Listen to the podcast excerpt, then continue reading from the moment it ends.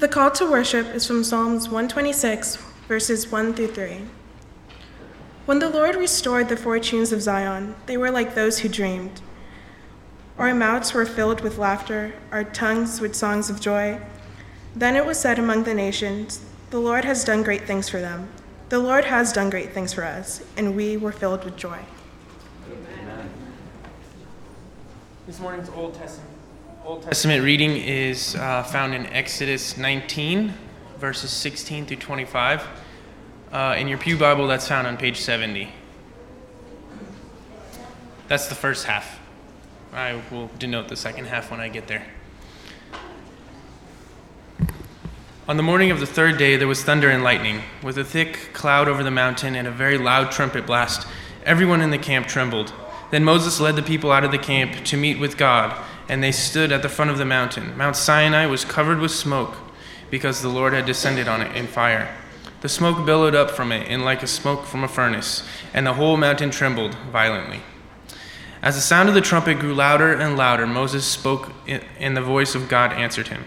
The Lord descended to the top of Mount Sinai and called Moses to the top of the mountain. So Moses went up. And the Lord said to him, Go down and warn the people, so they do not force their way through to see the Lord, and many of them and many of them will perish. Even the priests who approach the Lord must consecrate themselves, or the Lord will break out against them. Moses said to the Lord, People cannot come up Mount People, the people that cannot come up Mount Sinai, because yourself warned us. Put limits around the mountain and set, apart it, set it apart as holy. The Lord replied, Go down and bring up Aaron with you, but the priests and the people must not force their way through and come up to the Lord, or he will break out against them. So Moses went down to the people and told them. Second part uh, Deuteronomy 33, uh, verse 2. In your Pew Bible, it's, it's found on page 193.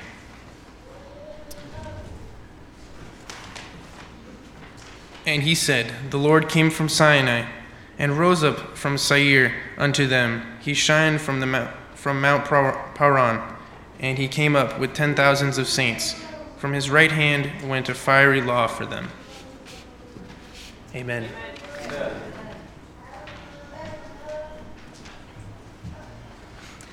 Today's New Testament reading is found in Acts 2, verses 1 through 4. In your Pew Bible, it's on page 1004. The Holy Spirit comes at Pentecost. When the day of Pentecost came, they were all together in one place. Suddenly, a sound like the blowing of a violent wind came from heaven and filled the whole house where they were sitting. They saw what seemed to be tongues of fire that separated and came to rest on each of them. All of them were filled with the Holy Spirit and began to speak in other tongues as the Spirit enabled them. Now, perhaps Eric would be so kind as to remind us when Pentecost was two weeks ago Sunday. And it would have been a nice symmetry to have this uh, sermon coincide with that, but it wasn't meant to be. Uh, and so we will talk a little bit about uh, Pentecost, but framed slightly differently uh, in the context of our explorations of story of God and humanity, of which uh, we've been looking. I want to spend just a second on that, reminding us. Uh, I, I, think last week's sermon was probably a bit heavy. I apologize for that. We're going to try to keep it uh, at a level that's, that's uh, elevating and straightforward and something that we can uh, really get our, our minds around. What we're talking about, in essence, and my burden is this we're talking about the story of God in relationship to humanity. And in conjunction with the story of God in relationship to humanity, we're asking is this still an important story, a meaningful story? And if so, is it worth organizing our lives around? And if it's worth organizing our lives around, how do we accomplish that? What does that look like? And the answer of how we do it and what it looks like lies in part in our theology, which is why this has been a little bit challenging. I'm hoping that we can come to some sort of understanding of the story it is that we would like to organize our lives around in theological terms, because if we can get a grasp of that, it helps inform us in terms of what we ought to be about, how we ought to be living, who we ought to be in light of that story. Are you with me so far? Excellent. So, the, the first thing that we need to remind ourselves of is where, just where we've been very briefly. We started with the story of God as imaged by God. That is to say, how is it that we have any sort of sense of who God is? And the answer comes to us in that we were created with this sense because it says quite clearly God imaged himself in us, that we are the image of God, male and female. Okay? That humanity itself bears the vestige of that image even after sin entered the world. The second way God has imaged himself, and we read in Hebrews, of course, I mentioned that Jesus is the exact representation of his being, even though Jesus is not described in his human physical form as a man. He is described, and God the Father is described in apocalyptic literature when seated on the throne, with fiery eyes and hair like burnished wool and legs that are glowing like bronze and fire coming forth from the throne in those images that I quoted you a couple weeks ago. God has imaged himself in humanity, and then he's imaged himself in the person of Christ, the one sent of the Father. Then Jesus is imaged as well even though, as I said, we don't have a portrait of him, we don't have word as to what it is that he looked like exactly. And by the way, this is wonderful, isn't it? Because when we get to the story of the gospel, we find that the gospel is for everybody. Okay? The gospel is to be universal. All, indiscriminately, are welcome, Jew and Gentile alike. The gospel extends God's grace and salvation to everybody without prejudice. Which means that in our ethnocentricity, Jesus can take so many forms and colors and can be contextualized. Doesn't have to look like a blue eyed Dane. Nor does he have to be Afrocentric. He needn't be any one thing, he can be all things because we don't have an image. What we have is a reality that he lived in the way his ministry was constructed. Does that, is that helpful at all? So, when we think about the organizing story of our lives as, as Christ is imaged, we find that it's not a physical image that we pursue, it's an image in the world of belief. That is to say, the church is the image of Christ in all of its diversity and in all the ways it welcomes all people from all over the world. Jew, Gentile, circumcised, not. This is the biblical language that we inherit. And so we see in the story of God and humanity a progression we see in the story of God and humanity a progression that is even going to speak to us as we look at spirit today. Because what we find in Genesis in creation, we find God speaking, right? And I'm going to come back to this, so I'm going to hit this very quickly. Hopefully, you can keep it in mind, and then we're going to come back to it a little later for it to sink in a little bit more. In the creation account, we find God speaking and things becoming, yes? So the act of speaking, declaring, saying the word means that something that wasn't will be. The word forms the reality. But we find also, when we get to 1 John, that Jesus is described in John's gospel as the Word, who was with God and was God and by whom all things were created. Isn't that clever? This is wonderful play on words, you see? And Jesus becomes the embodiment of the creative energy of God in John 1. But we also find in Genesis that the Spirit is present, hovering on the waters moving over chaos and moving chaos into order, you see, present. We find God impatient with a world fallen to sin. I say impatient because he destroys it in a flood only to repent of it and send the rainbow as a promise declaring that he would never again destroy the world by a flood. But as Noah and his family are waiting in the ark with the animals that they have taken aboard, they send forth first a raven who comes right back to them. And then they decide a week later to send a dove, and then a week later they send the dove again. The dove is the one who comes back with the olive branch or leaf in its mouth. And what is the symbol of peace today? The olive branch, particularly the dove bearing the olive branch. Peace. God has declared peace with the world in this symbol. And the symbol emerges once again in the Christian church much later, but once again in the biblical narrative when? Thank you, the baptism of Jesus. A voice is heard from heaven, the Father, This is my Son, whom, I'm lo- who I, whom I love, with him I am well pleased. And the Spirit descends, as the scriptures say, as a dove coming down.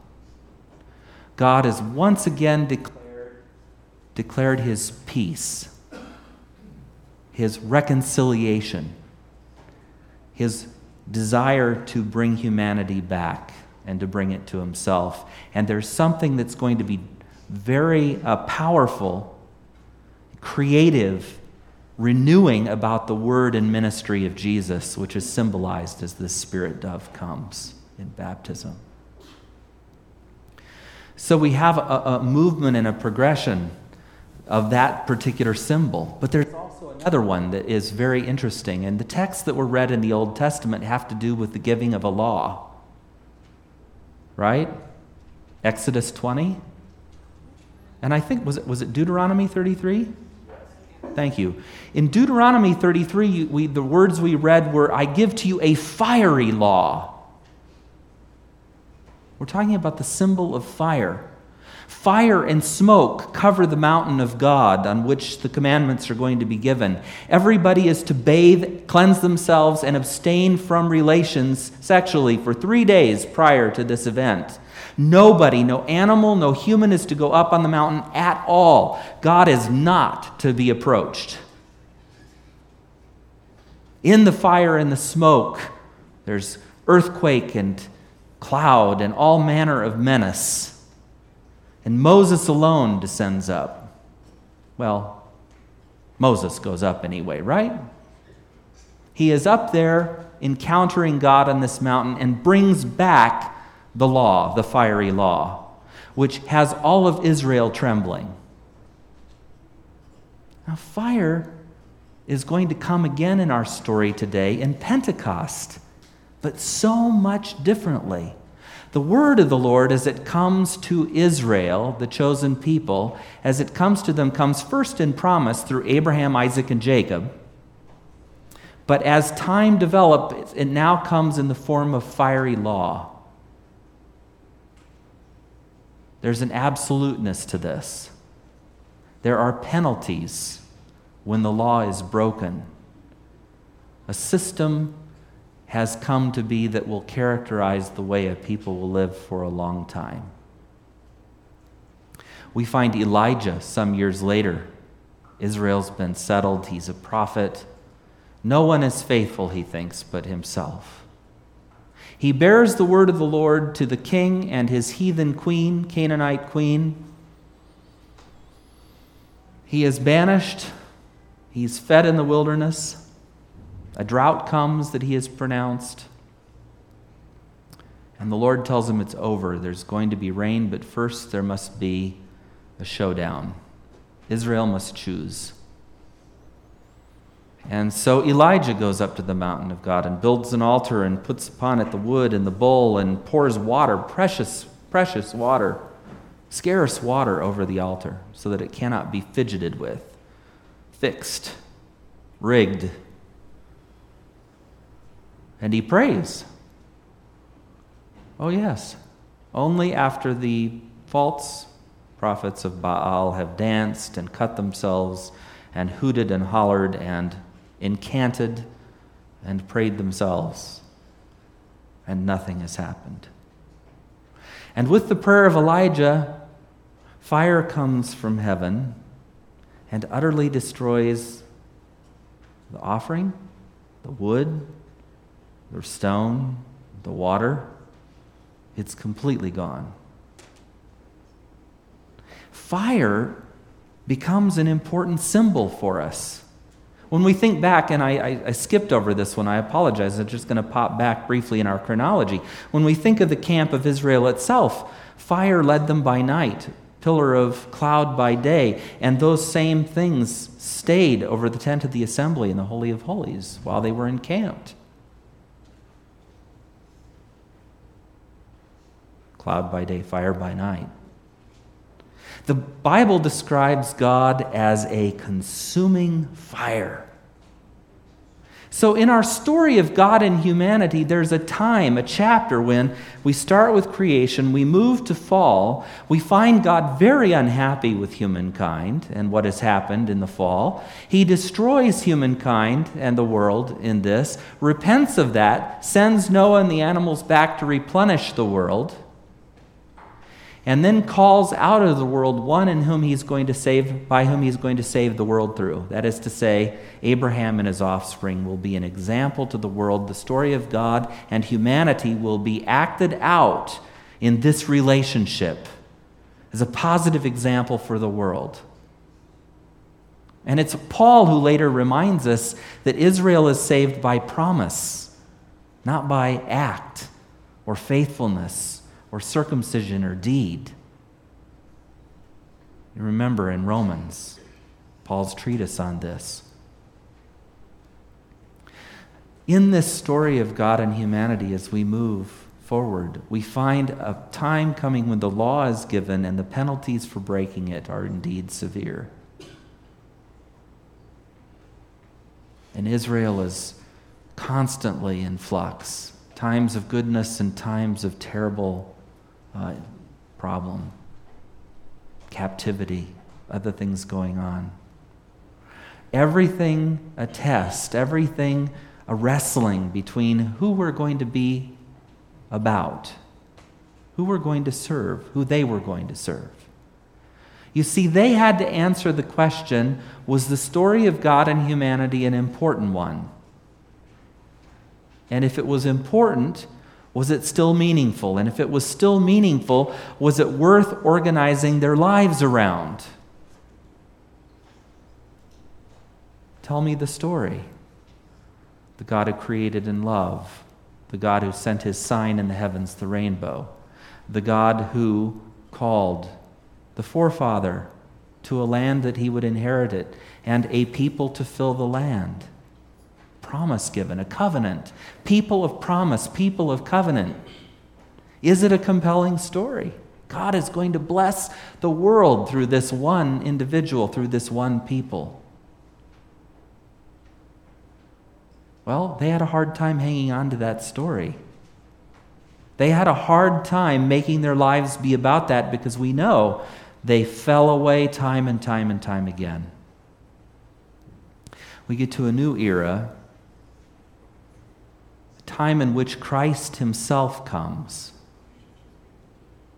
Now it's no longer prophets and servants that God is sending, it is his Son.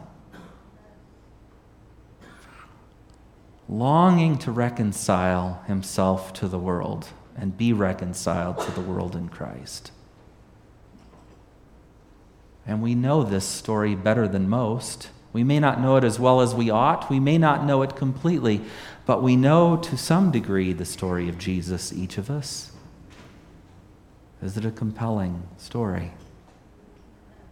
Is it a story that still has meaning? Is it a story of God and humanity worth organizing our lives around? I said that Jesus was imaged in the church. And yet it is between the ascension of Christ, his final days on earth, and the ascension and this thing we call Pentecost. It is between this time that the believers are gathered waiting. And the church is not yet born, but will be born.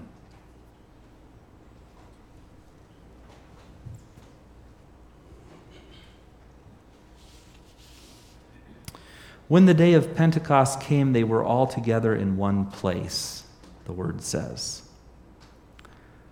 Suddenly, a sound like the blowing of a violent wind came from heaven and filled the whole house where they were sitting. I want to just talk about that very briefly. A sound like blowing wind. But was there a wind? Doesn't say there was. There was no wind, only the sound of a rushing wind. They were able to identify the sound in that moment, and as they wrote of it later, as the movement of God. And then the next verse is astounding. I'm wondering uh, if we can have the logo of the Seventh day Adventist Church projected up here in just a moment, or anytime you can get it up. They saw what seemed to be tongues of fire that separated and came to rest on each of them. All of them were filled with the Holy Spirit and began to speak in other tongues as the Spirit enabled them. You see at the top of this projection our Seventh day Adventist logo. Now, if the logo is complete and in printed form, you can actually see a world wrapped around the logo. But the logo points to Word, Scripture, the book that's being opened in the green. The cross is outlined for us at the center of the book, so Christ is at the heart of our belief and our theology. And above the cross is what? Fire, a flame. And is it cloven? Split? It is. It's a forked flame. So you have this flame that symbolizes the Spirit. Now, this is drawn directly from the King James Version, which emphasizes this sort of forked tongue fire that came to rest on people. we get this idea, sort of like your bulletin cover, of these tongues of fire coming down out of heaven and just resting on everybody in this room. Okay? Now, that's an interesting image and a rather romantic one. And I'll come back to that. Hold on to that. Preceding that is this wind, right? The sound of a wind, of rushing wind, but there is no wind. We have a flame that is coming, but it's not consuming. The picture here is so much different, even though it's evocative of, or it reminds us of, the picture of Moses on Sinai, or the picture of Elijah hiding in the rocks, seeking God. God passes before him and finally reveals to him his presence in the still, small voice, not the earthquake or the thunder, not the fire, the trembling. God's story is evolving with humanity. And in this moment, we have all the markings of something very important and significant happening something very deeply symbolic and spiritual, something religiously informative. But it's very different than the God of the Old Testament.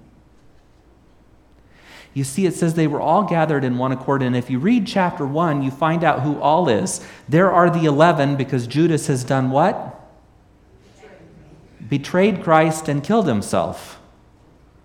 A replacement for Judas has been chosen in Acts chapter 1 Matthias.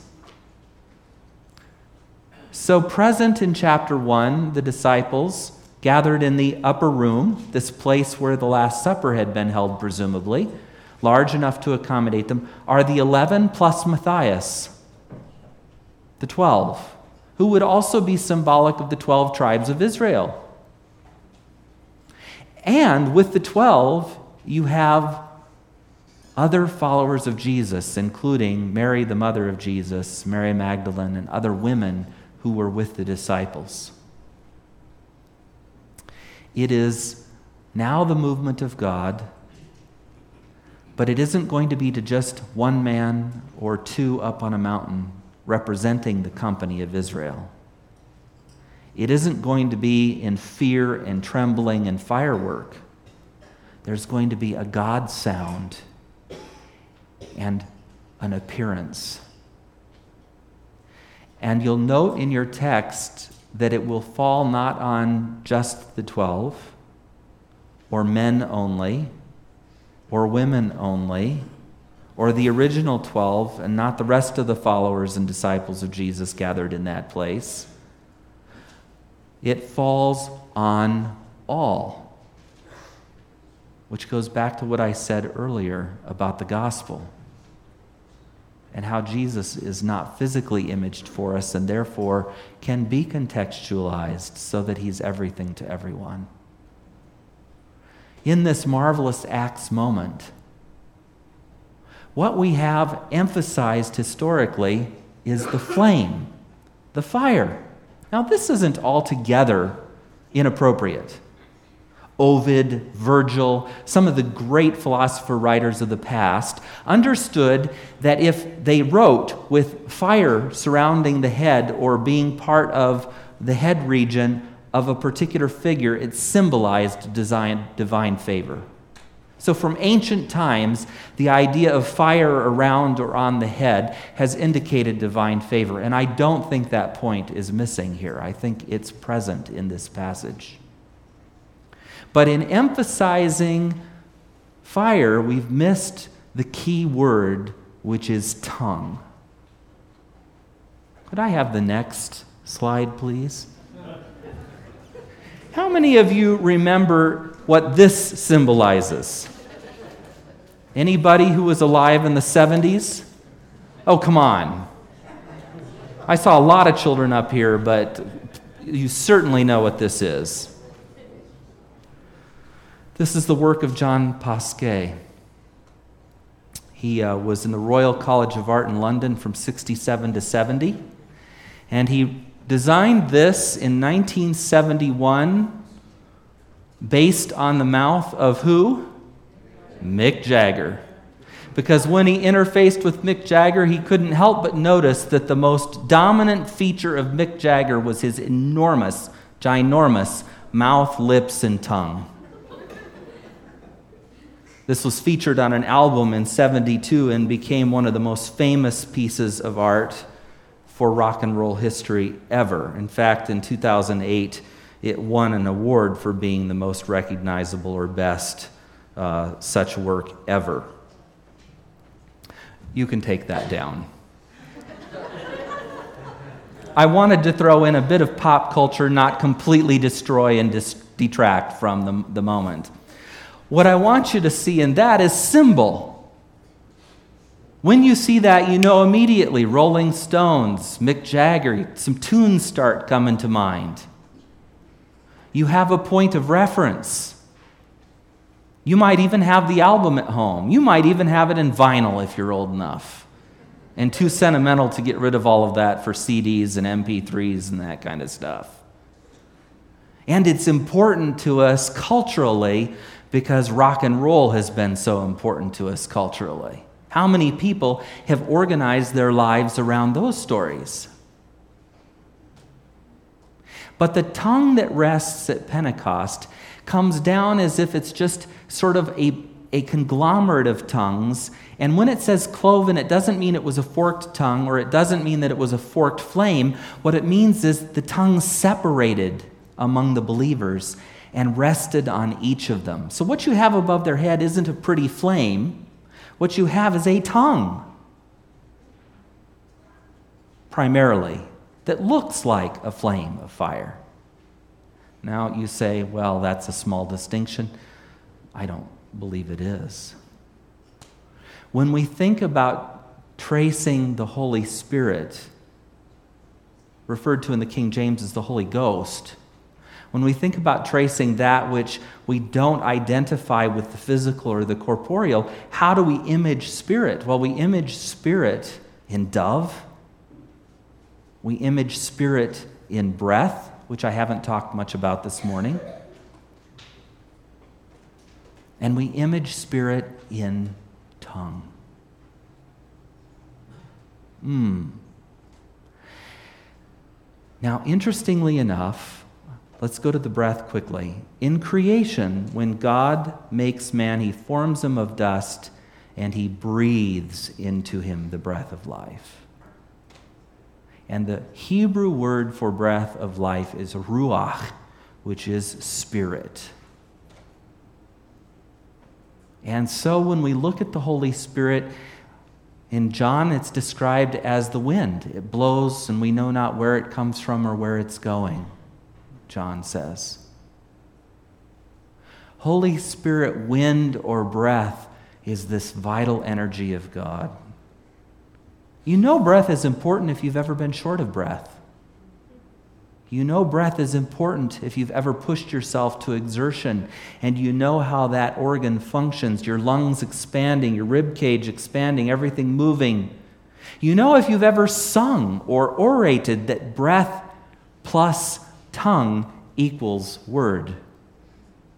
Now, there are sounds that we can make with our throat with no tongue, and there are sounds that we can make um, nasally, I suppose, that don't require much of a tongue anyway. But when we speak of tongue, we speak of language. And when we speak of language, we speak of the symbol of consciousness. Because when we have breath, and when we have tongue, and when we have language, we have consciousness.